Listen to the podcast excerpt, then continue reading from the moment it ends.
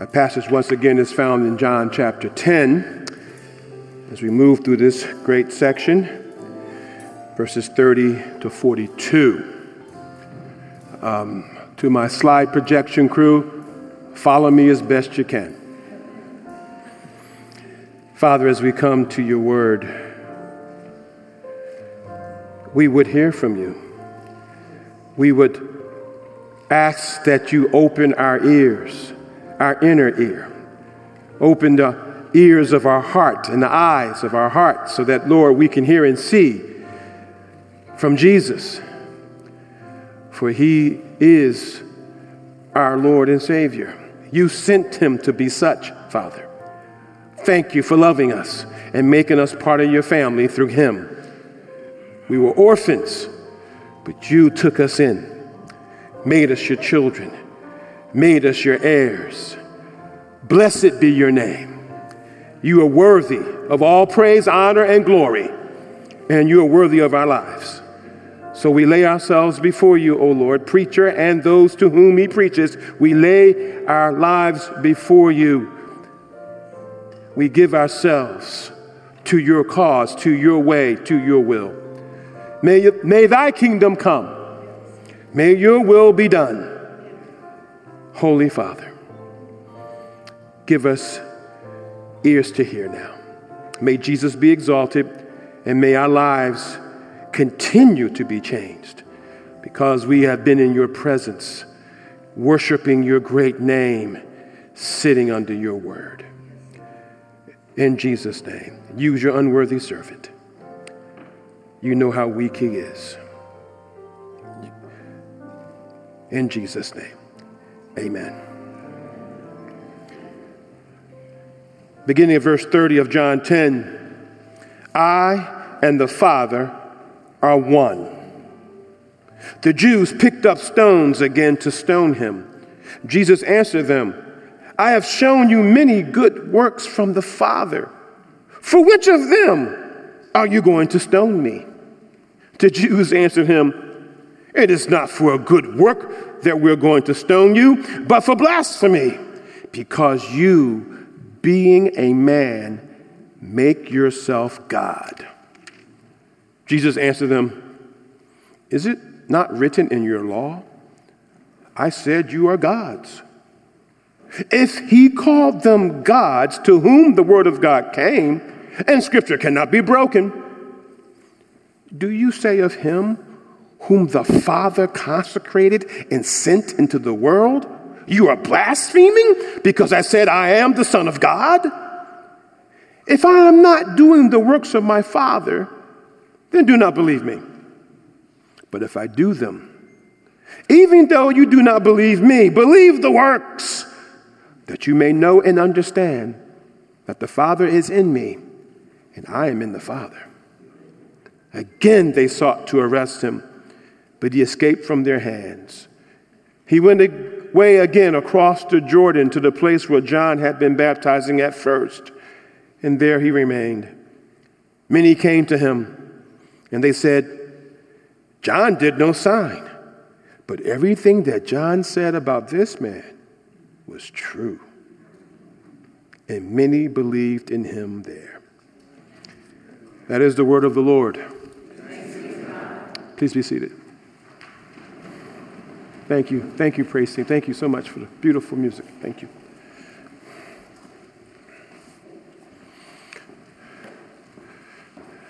This is not a political statement, so don't go out here saying it's political. Former President Al Gore did a documentary film called An Inconvenient Truth. It was designed to educate Americans about the threat of global warming. It billed itself as the most terrifying film you will ever see. And I'm not here to debate the truth or non truth or whatever of global warming. The title is what arrests me and it interests me. You see, VP Gore assumed that global warming was inconvenient meaning it wasn't something many people wanted to hear. if it is true, it will influence, maybe even cramp our lifestyles. It's inconvenient. It will make obligations on us. It will influence how corporations and individuals spend their money. It will indict us for our consumption of the earth's resources without care. All of this is inconvenient. It is better that that discussion go away. He said it wasn't a political issue, but a moral issue. Now, here's the thing that sounds like Jesus to me. Whatever, whatever you think about global warming, I have my views, you have yours. Amen. We are to be good stewards of God's creation. Now, that I'll stand on, no matter what. But that, the way he described this sounds like Jesus. Because Jesus is not an inconvenient truth, Jesus is the inconvenient truth. Jesus is the most important reality facing this planet. Not global warming, not abortion, not the economy, not the LGBTQIA plus movement, not the poor, not racism, not China or North Korea, and not even who's in the White House. But the most important reality facing this planet is the person and work of Jesus of Nazareth. Jesus dominates history. But not all people enjoy him. You see, the real Jesus, in all of his glory, makes people uncomfortable. He is even seen as dangerous. I'm going to come back to this, but let me just tell you now. That means the more you look like him, you will be seen the same way. Amen. Christians. What makes Jesus so inconvenient in people's lives? Isn't he sometimes inconvenient in yours?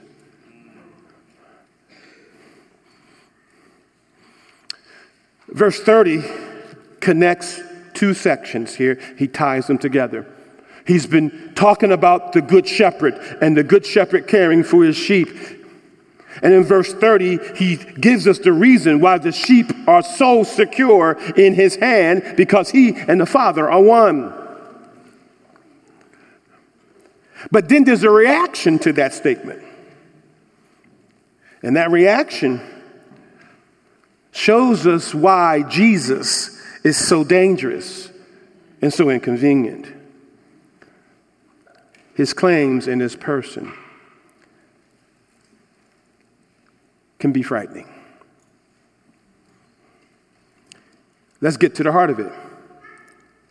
The deity of Christ overthrows our inaccurate view and views of God. Here, as you can see, is the doctrine of the Trinity, at least two thirds of it. The Holy Spirit is implied because He's the one who opens our eyes to see these things. Here's the doctrine of the Trinity I and the Father are one. Jesus is saying that He and the Father are one in purpose, in particular here. He's in purpose of glorifying God in the salvation of people that the Father gives to the Son to bring into His kingdom. You saw this a couple weeks ago. The Father, as it were, is handing off to Jesus a people that he might save and hold on to and keep forever. He calls them his sheep. But you can't ignore what the other thing that statement says. It says that the Father and the Son are one in essence, in divinity though two distinct persons. you see, no human being can be absolutely one in purpose with God unless he or she shares God's essence. You can't, you can you and I are not one, as it were, truly one, like the Son is one with the Father. So many times I've seen Christians tricked up by Jehovah Witnesses when they knock on your door, and some of you have experienced this, and they, and they begin telling you that Jesus is a God and not the Almighty God because they reject the Trinity.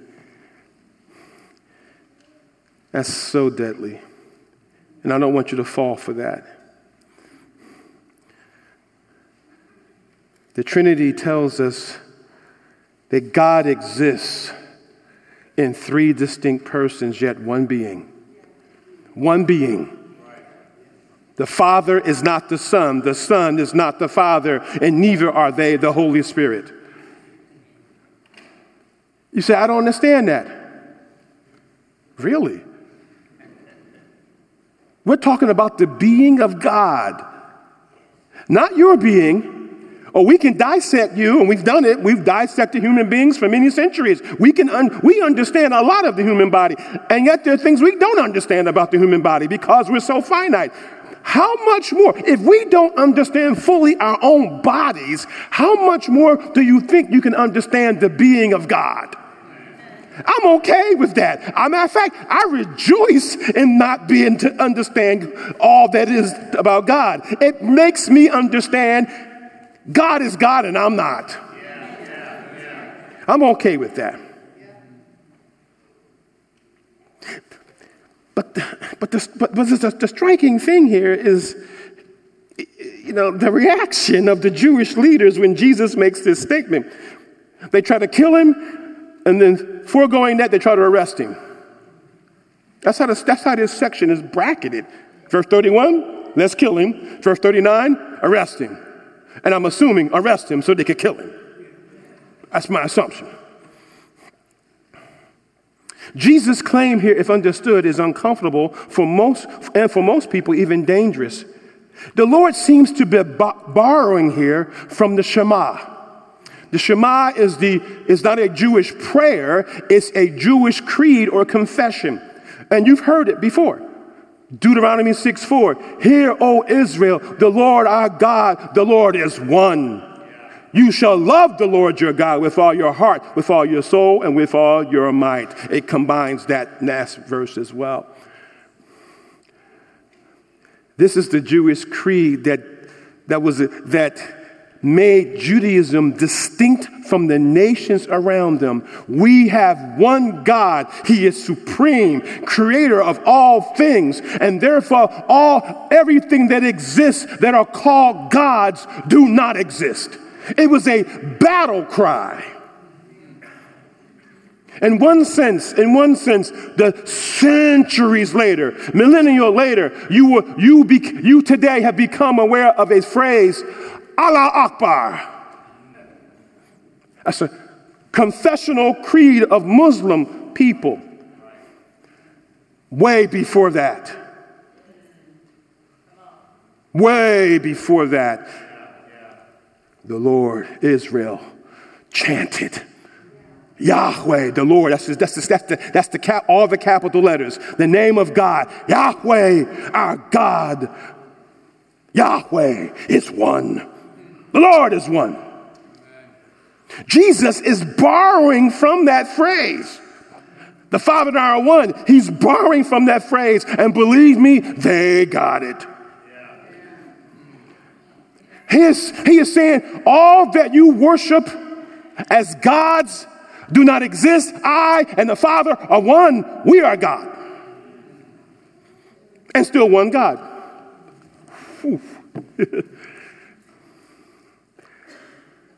Paul picked it up. I don't know if we have this on the screen or not, but Paul picked it up in 1 Corinthians chapter 8, 4 through 6. He picks this up and he says, Therefore, he's talking about eating food sacrificed to idols. And the Jewish, remember, I'm sorry, when, the, when, when, when Gentile Christians came into the church, they were still eating pork, you know, that was sacrificed at the, at the temple barbecue pig feet and chitlins and whatnot. And, and, and, and, the Jews, and the Jewish Christians were going, ah! you know?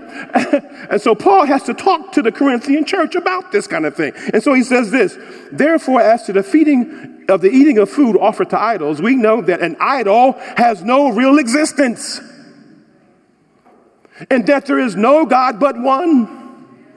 For although there, are, there may be so called gods in heaven and on earth, as indeed there are many gods and many lords, yet for us, come on, Christians, yet for us there is one God the Father, from whom all are all things and for whom we exist, and one Lord, Jesus Christ, through whom, watch this, through whom are all things and through whom we exist. Listen what he's saying. The Father and the Son, for whom all things, through whom we exist.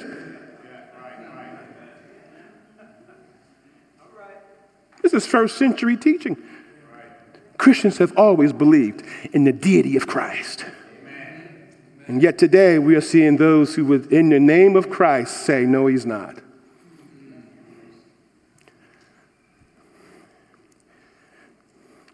Why? It's inconvenient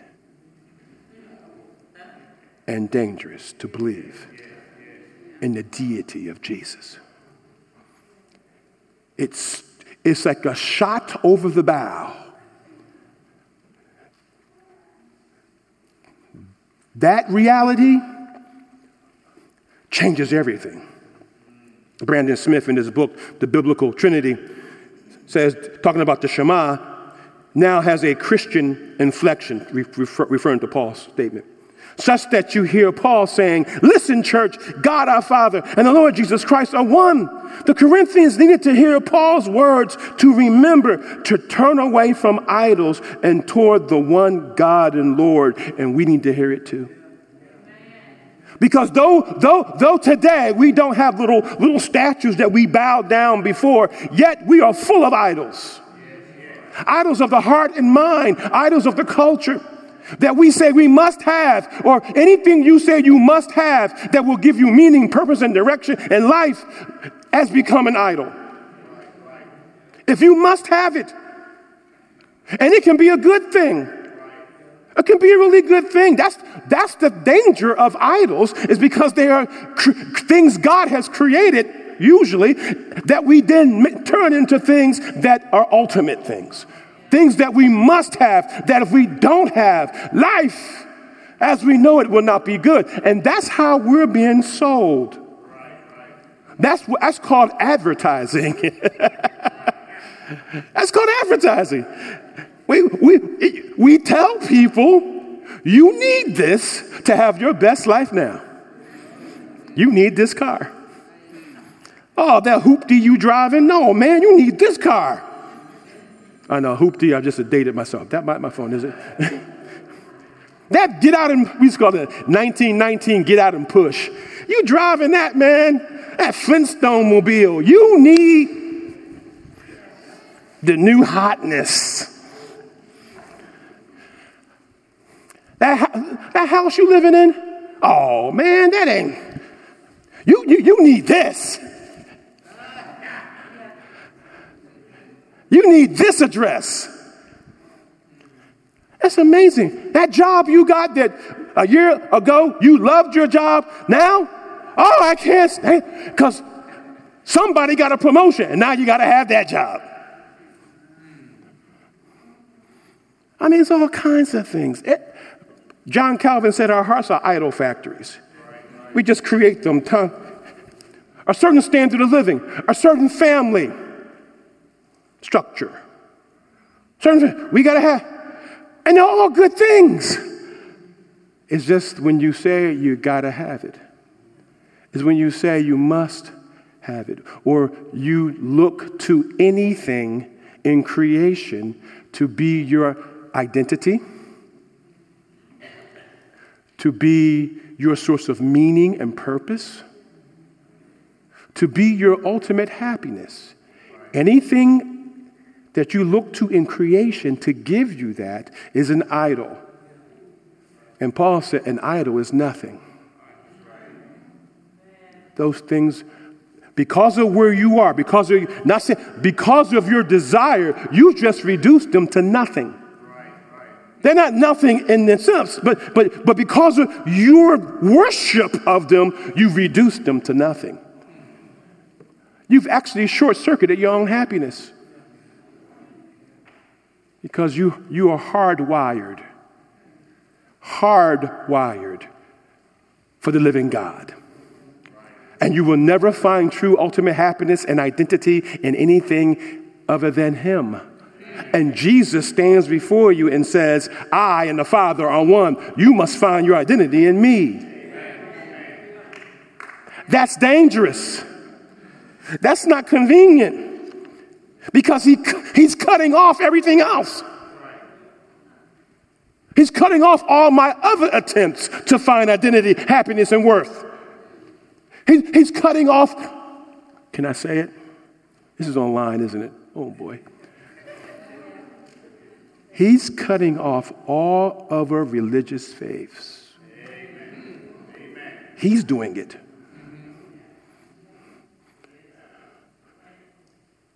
He's saying their gods don't exist. That's inconvenient and dangerous.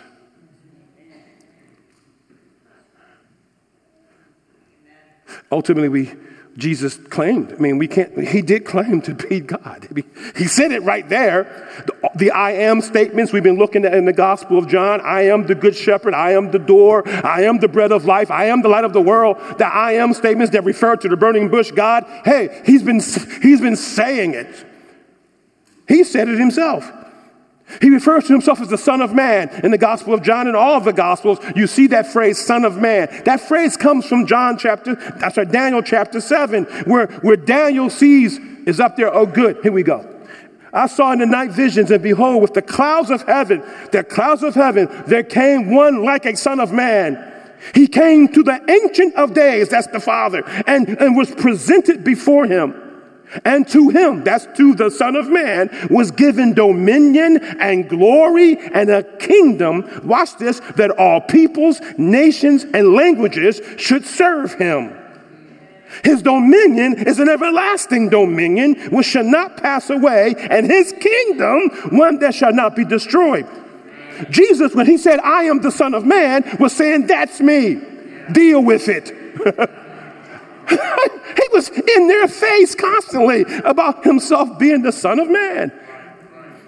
And even the Son of God here in John in particular.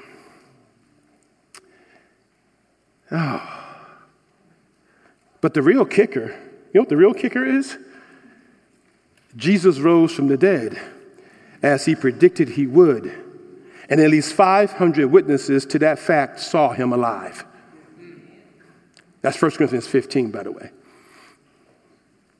Paul even says this himself in about the resurrection, Romans chapter 1, verse 4. Speaking, he says, and was, de- speaking of Jesus, and was declared to be the Son of God in power according to the Spirit of holiness by his resurrection from the dead, Jesus Christ, our Lord. And Lord, in that culture, uh, uh, uh Christians meant God. That's why the Christians could not say Caesar is Lord and died for it because Jesus is God. You see how dangerous this is? You see how dangerous this is? People died for the very idea and still do today. Jesus is God. Now, many want to claim that Jesus was a good moral teacher, a good religious leader, a doer of good, a, uh, uh, uh, a, champion for the poor, whatever. He was a revolutionary. They want to say all those good things about him. Maybe even he was a prophet, some would say. But that's not good enough.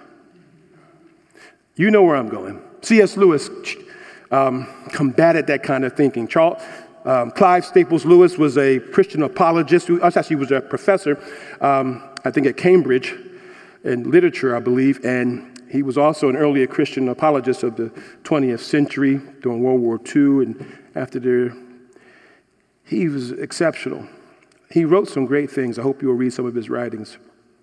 Here's one from Mere Christianity. It's one of his classics. I'm trying here to prevent anyone saying the really foolish thing that people often say about him, Jesus. I'm ready to accept Jesus as a great moral teacher, but I don't accept his claim to be God. That is the one thing one must not say. A man who was merely a man and said the sort of things Jesus said would not be a great moral teacher. You can't go around saying, I and the Father are one and be a great moral teacher. Lewis goes on. He would either be a lunatic on the level with a man who says he's a poached egg. That's hilarious. That's British humor. Or else, listen, or else he would be the devil of hell. You must make your choice. Either this man was and is the Son of God, or else a madman, crazy, or something worse, devil. You can shut him up for a fool, you can spit at him and kill him as a demon, or you can fall at his feet and call him Lord and God. But let us not come with any patronizing nonsense about his being a great human teacher. He has not left that open to us, and he did not intend to. End quote.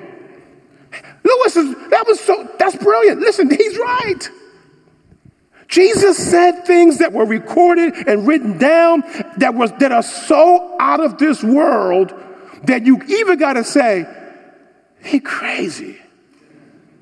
He's the devil. Think about how many people have died in his name. Come on, folks, think about these realities. How many people have died in his name? If he is not who he said he is, we should expunge his name from history. We, we, we, we should never speak it. He should be, he should be illegal. Like the Nazi flag in Germany, we should never fly his, his colors.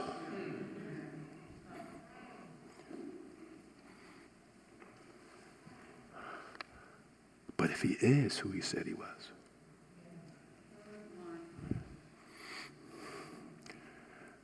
then nothing is too good for him, for us. He can have me. Take me. I'm yours. I don't care what people say about me.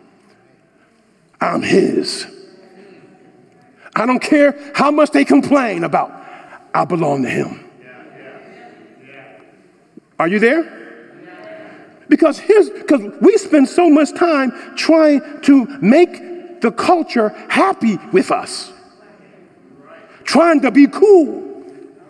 Trying to be hip and you know when I was when, we, my, when my wife and I were a little younger, we were part of this youth ministry in our church. And um, I never forget the, the youth leader at that time.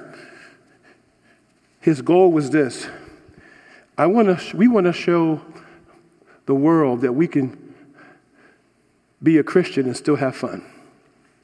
That was the goal of our youth ministry.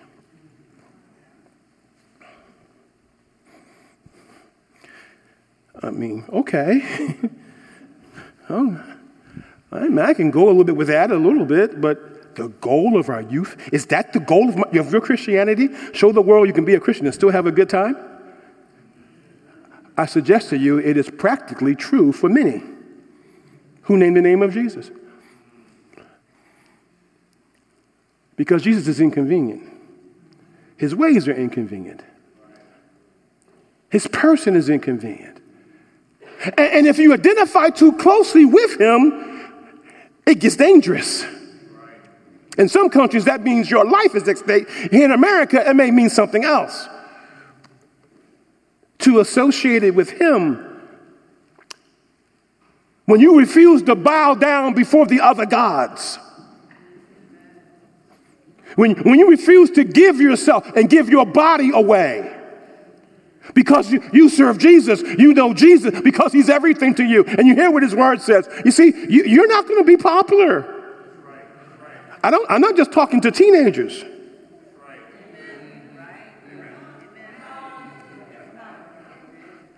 if you won't play the game in, the, in corporate America because you have a higher king, a higher corporate CEO. you see, that's what's happening. See, listen, okay, okay I got to find my, I'm, I'm getting ahead of my notes. I know you're trying to follow me. I don't know where I am. Don't worry about it. Just hang in there. You see, Jesus is so dangerous. Why? The deity of Christ overthrows our self sovereignty. We think we're in control. We want to run the show. And Jesus steps in. When you not acknowledge his deity, your ability to be in control of your life takes a real shot. Why? Because if Jesus is God, he and his kingdom must have our full allegiance above all other relationships, including the state and family. Get the car, Mike. Well, let me tell you, he said it. Luke chapter 14, 26 to 27. If anyone comes to me and does not hate his own father and mother and wife and children and brothers and sisters, yes, even his own life, he cannot be my disciple. Whoever does not bear his own cross and come after me cannot be my disciple. I didn't say that. There's a book called I Wish Jesus Hadn't Said That. I have it. I think that's one of the statements in the book. Don't you wish Jesus hadn't said that? I mean, really? Now, hold it now. Jesus gave us this, the, the, the, the, Ten Commandments. And one of the Ten Commandments, commandment number, honor your mother and father, commandment number five. Okay, five. Thank you for saying it. Commandment number five. So you know he's not telling you to actually hate your family. He's not actually saying that. What, but what he is saying is, is, is even more challenging. He's saying that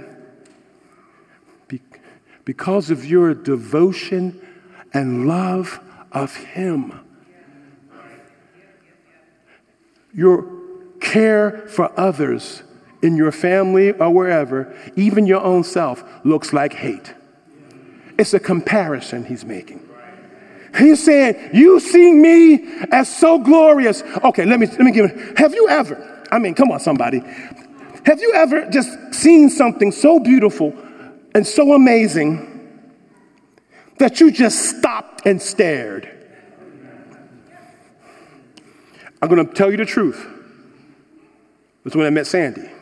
And I realized, oh, baby. I never forget that moment. We're at the table talking with this uh, evangelist on campus, and Sandy is sharing the word of God, and I'm going, Go, go, girl. You tell me the book. Hit me with the scripture. And, and then she and then she did the brothers help me out. She did the thing. She got up and walked away. Now she was now she wasn't trying to do anything, but she didn't have to. It was like and I looked at my boy, I said, Man, that's a good sister. He said, Yeah, man. so some things just grab you. You just go. The Grand Canyon, a sunset. And when we lived in Miami, Miami had the most amazing sunset. Come on, y'all remember the sunsets and the sunrises in Miami? Woo. The views here. I'm, I'm coming over the ridge and I'm looking down in, uh, uh into, the, into the valley of, and, oh, oh, coming off Lookout Mountain. Oh my goodness, guys. Woo! I'm almost running off the road, you know? It's so beautiful. Family, that's Jesus. Have you seen him like that? Have you, does he take your breath away? They, they, they, has, does his love and his glory and his kindness and his, does he blow your mind? Then you go,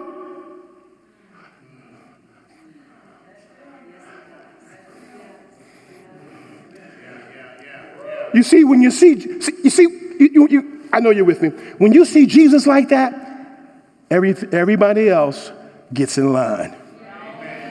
Oh, you still love them. you still love them. No, you don't stop loving family and, and, and, and, you know, you don't do that. God, that's crazy. But man, they get in line.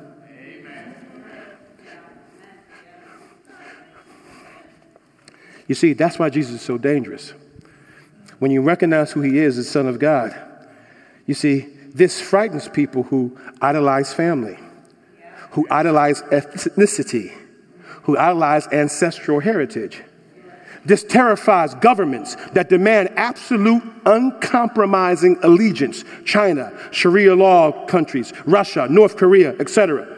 challenges. This is a gut punch to out of control patriotism, some of this Christian nationalism stuff, some of that. Not all of it, but some of it. This is a death sentence to egocentrism that makes you and your comfort the center of the universe. You see, you see, when you see Jesus, all of that stuff got to go.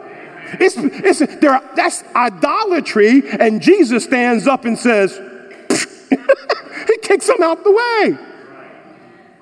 That's when you see Jesus like that.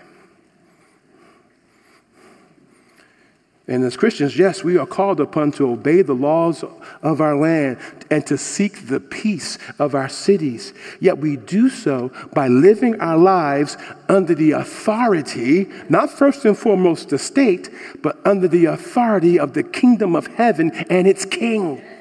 Because we, as Paul said, now Paul was a Roman citizen. That gave him privilege, okay? At one point, they beat him in Acts. They beat him, and Paul said, Is it right that you beat me without trial and I'm a Roman citizen? Man, everybody got scared. oh, oh. They started kowtowing. they got, because they knew that was wrong. Membership, citizenship has a privilege, okay?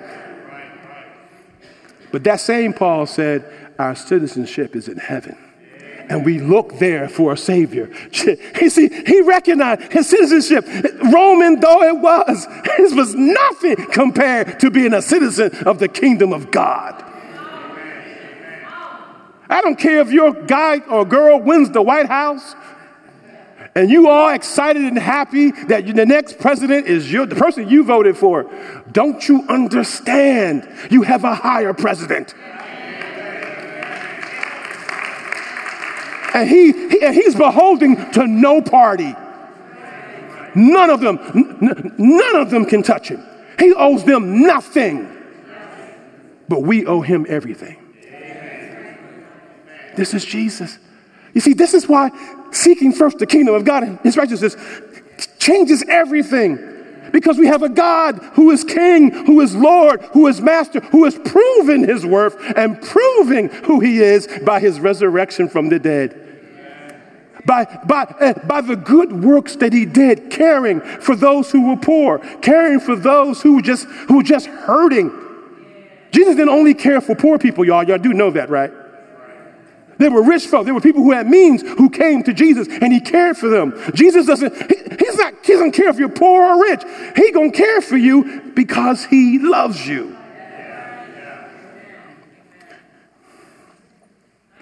You see, if you get this wrong, see, this stuff is, so much is happening in the church in our country because we, we've gotten this wrong. We, we claim that Jesus is Lord and we call him our God, but we end up worshiping idols. You're a gang, you're a family, you're a tribe, you're an group, you're a political group. They all fail. They all fall in comparison to the glory and majesty of Jesus. We've all failed. We all stand guilty. We all need to repent to remind ourselves once again who's really king, who's really God. You see, when you see Jesus like this, that, that hurts, man. you know, that, that stuff goes right to the core of your being. And you go, oh. And a sense of guilt, maybe, a sense of dependence, a sense of accountability. That's repugnant to humanity in our natural state outside of grace. We don't want those things. No, we want to be strong and mighty and my way. I can be anything I want to be. I can do it all. I mean, we want to be those people. It's just another way of saying I'm in control. And I'm going to do it my way. And Jesus says, I and the Father are one. It's meant to humble us. But it didn't, those folk. What did they do? Let's kill him. Because that is the response of unbelief to Jesus because he's so dangerous. See, they knew they couldn't control him. Their agenda was not his agenda. And that's sometimes true of you. You may have an agenda and you think it's all well and good, but the answer is Jesus' agenda. And he may not want that for you, and that's okay. He's got something better. But we fight and kick and scream and try to do it anyway because of idolatry. You're forgetting, you're forgotten who God is. And it's not you, just in case you were confused. He is dangerous to our self esteem and to our autonomy. And when I say self esteem, I mean the way we treat self esteem. Your self worth is something that it comes from knowing who you are in Jesus. It comes from knowing you're a son of God or daughter of God. That, that's your self. You have a Christ esteem, not a self esteem, a Christ esteem that will keep you going, that will build you up. You know who you are. You are a child of God. That is everything. That will give that will level you out. That will give you hope. That will give you strength. That will give you confidence. That will come on somebody. Am I by myself here? Come on. That see that's what I need to know I'm in Christ. Not that I can look in the mirror and say, You're getting better every day. You're handsome, you're beautiful, you're smart, you can do anything you want to do, Kev. That's not going to help me. It going to help me become an idolater. and a, and a so-and-so probably too, you know. Kevin K.B. Burgess said, no one was more dangerous than the Lord Jesus. From the moment he arrived on the scene, Jesus posed a threat to the unjust, a threat to the oppressors, and a threat to every semblance of authority wielded by the kingdom of darkness. Jesus is what happens when all that is good, true, and beautiful is perfectly embodied in a human being living a, in a world that is the opposite of all three. So much so that his very existence becomes an act of rebellion. Oh, that's good, Kev. He invaded our world with love for the forgotten, hope for the hopeless, and freedom for the bound. His theme song of mercy, grace, and truth defied every, anyone and anything that dares to play a different tune.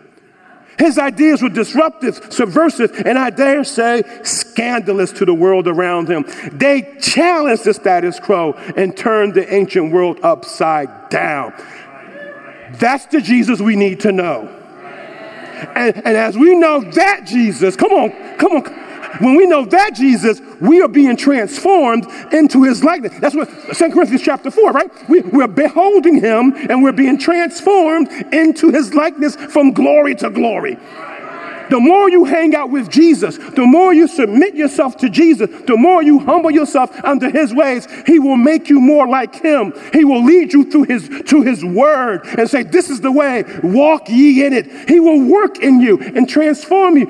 As you submit your desires and hungers and needs to him, he'll do it. Day by day, he'll do it. And but when he does it, I got to quit. When he does it, you become dangerous.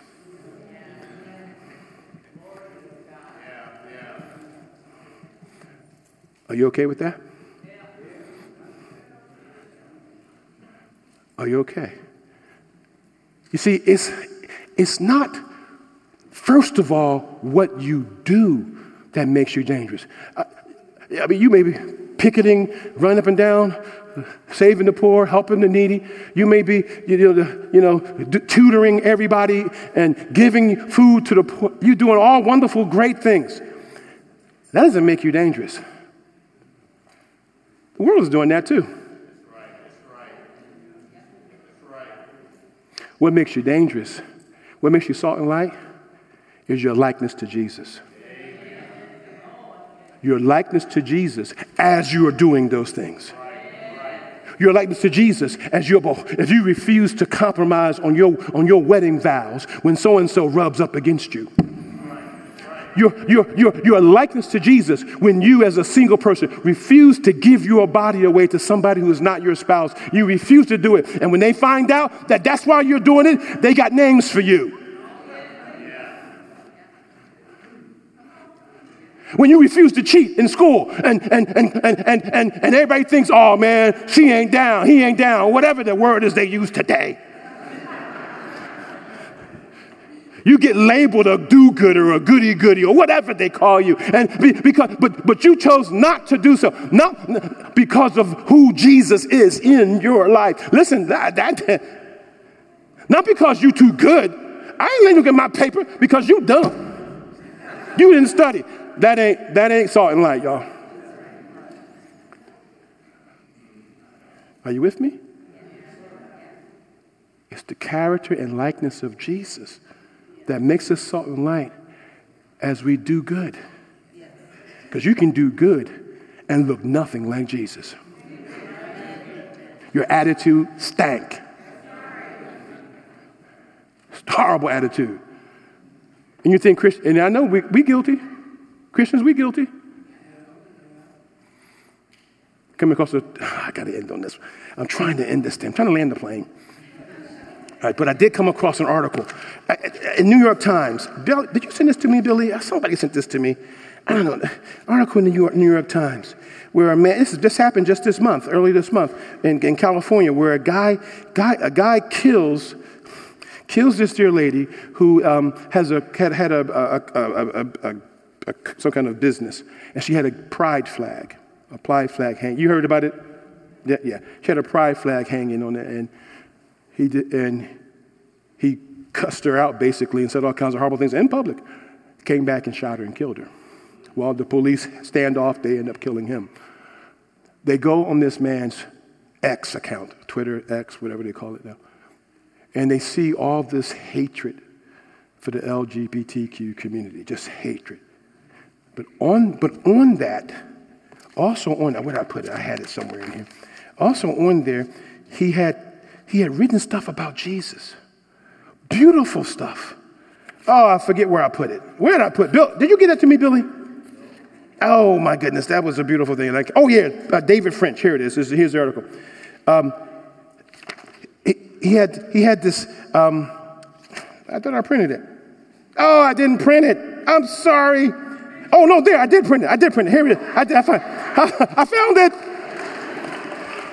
My notes. I told you I was confused. He says, when your heart, when your heart is hurting and you have nothing left to pray, speak the name of Jesus.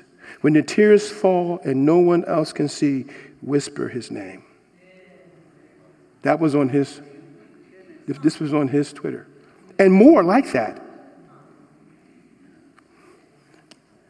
Listen, listen. In the, in the so called name of Jesus, you can do, you can seek to have a cause that you think is important. But if you behave in a way that's outside of Jesus' ethics and life, and teaching,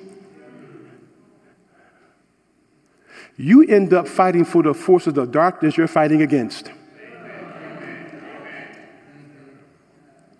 When, you, when, you, when, when you're guilty of gossip and slander and you just listen to anything and people know who to come to get the tea, we want to get the tea. Go, go talk to so and so. And you and, and, and you're supposed to be, and everybody knows you're supposed to be a Christian. And yet here you are being the garbage can.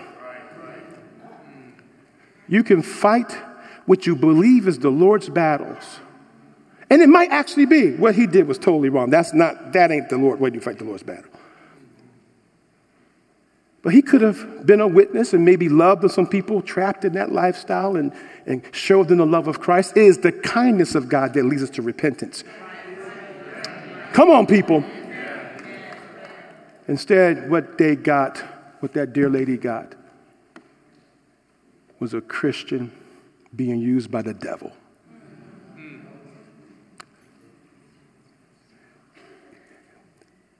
Ask Jesus to reveal your idols and crush them.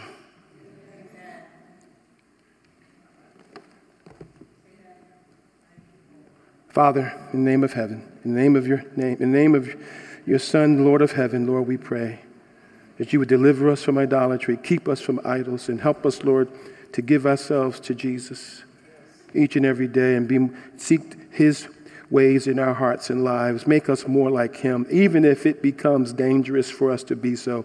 May we follow Jesus because he is everything. Amen.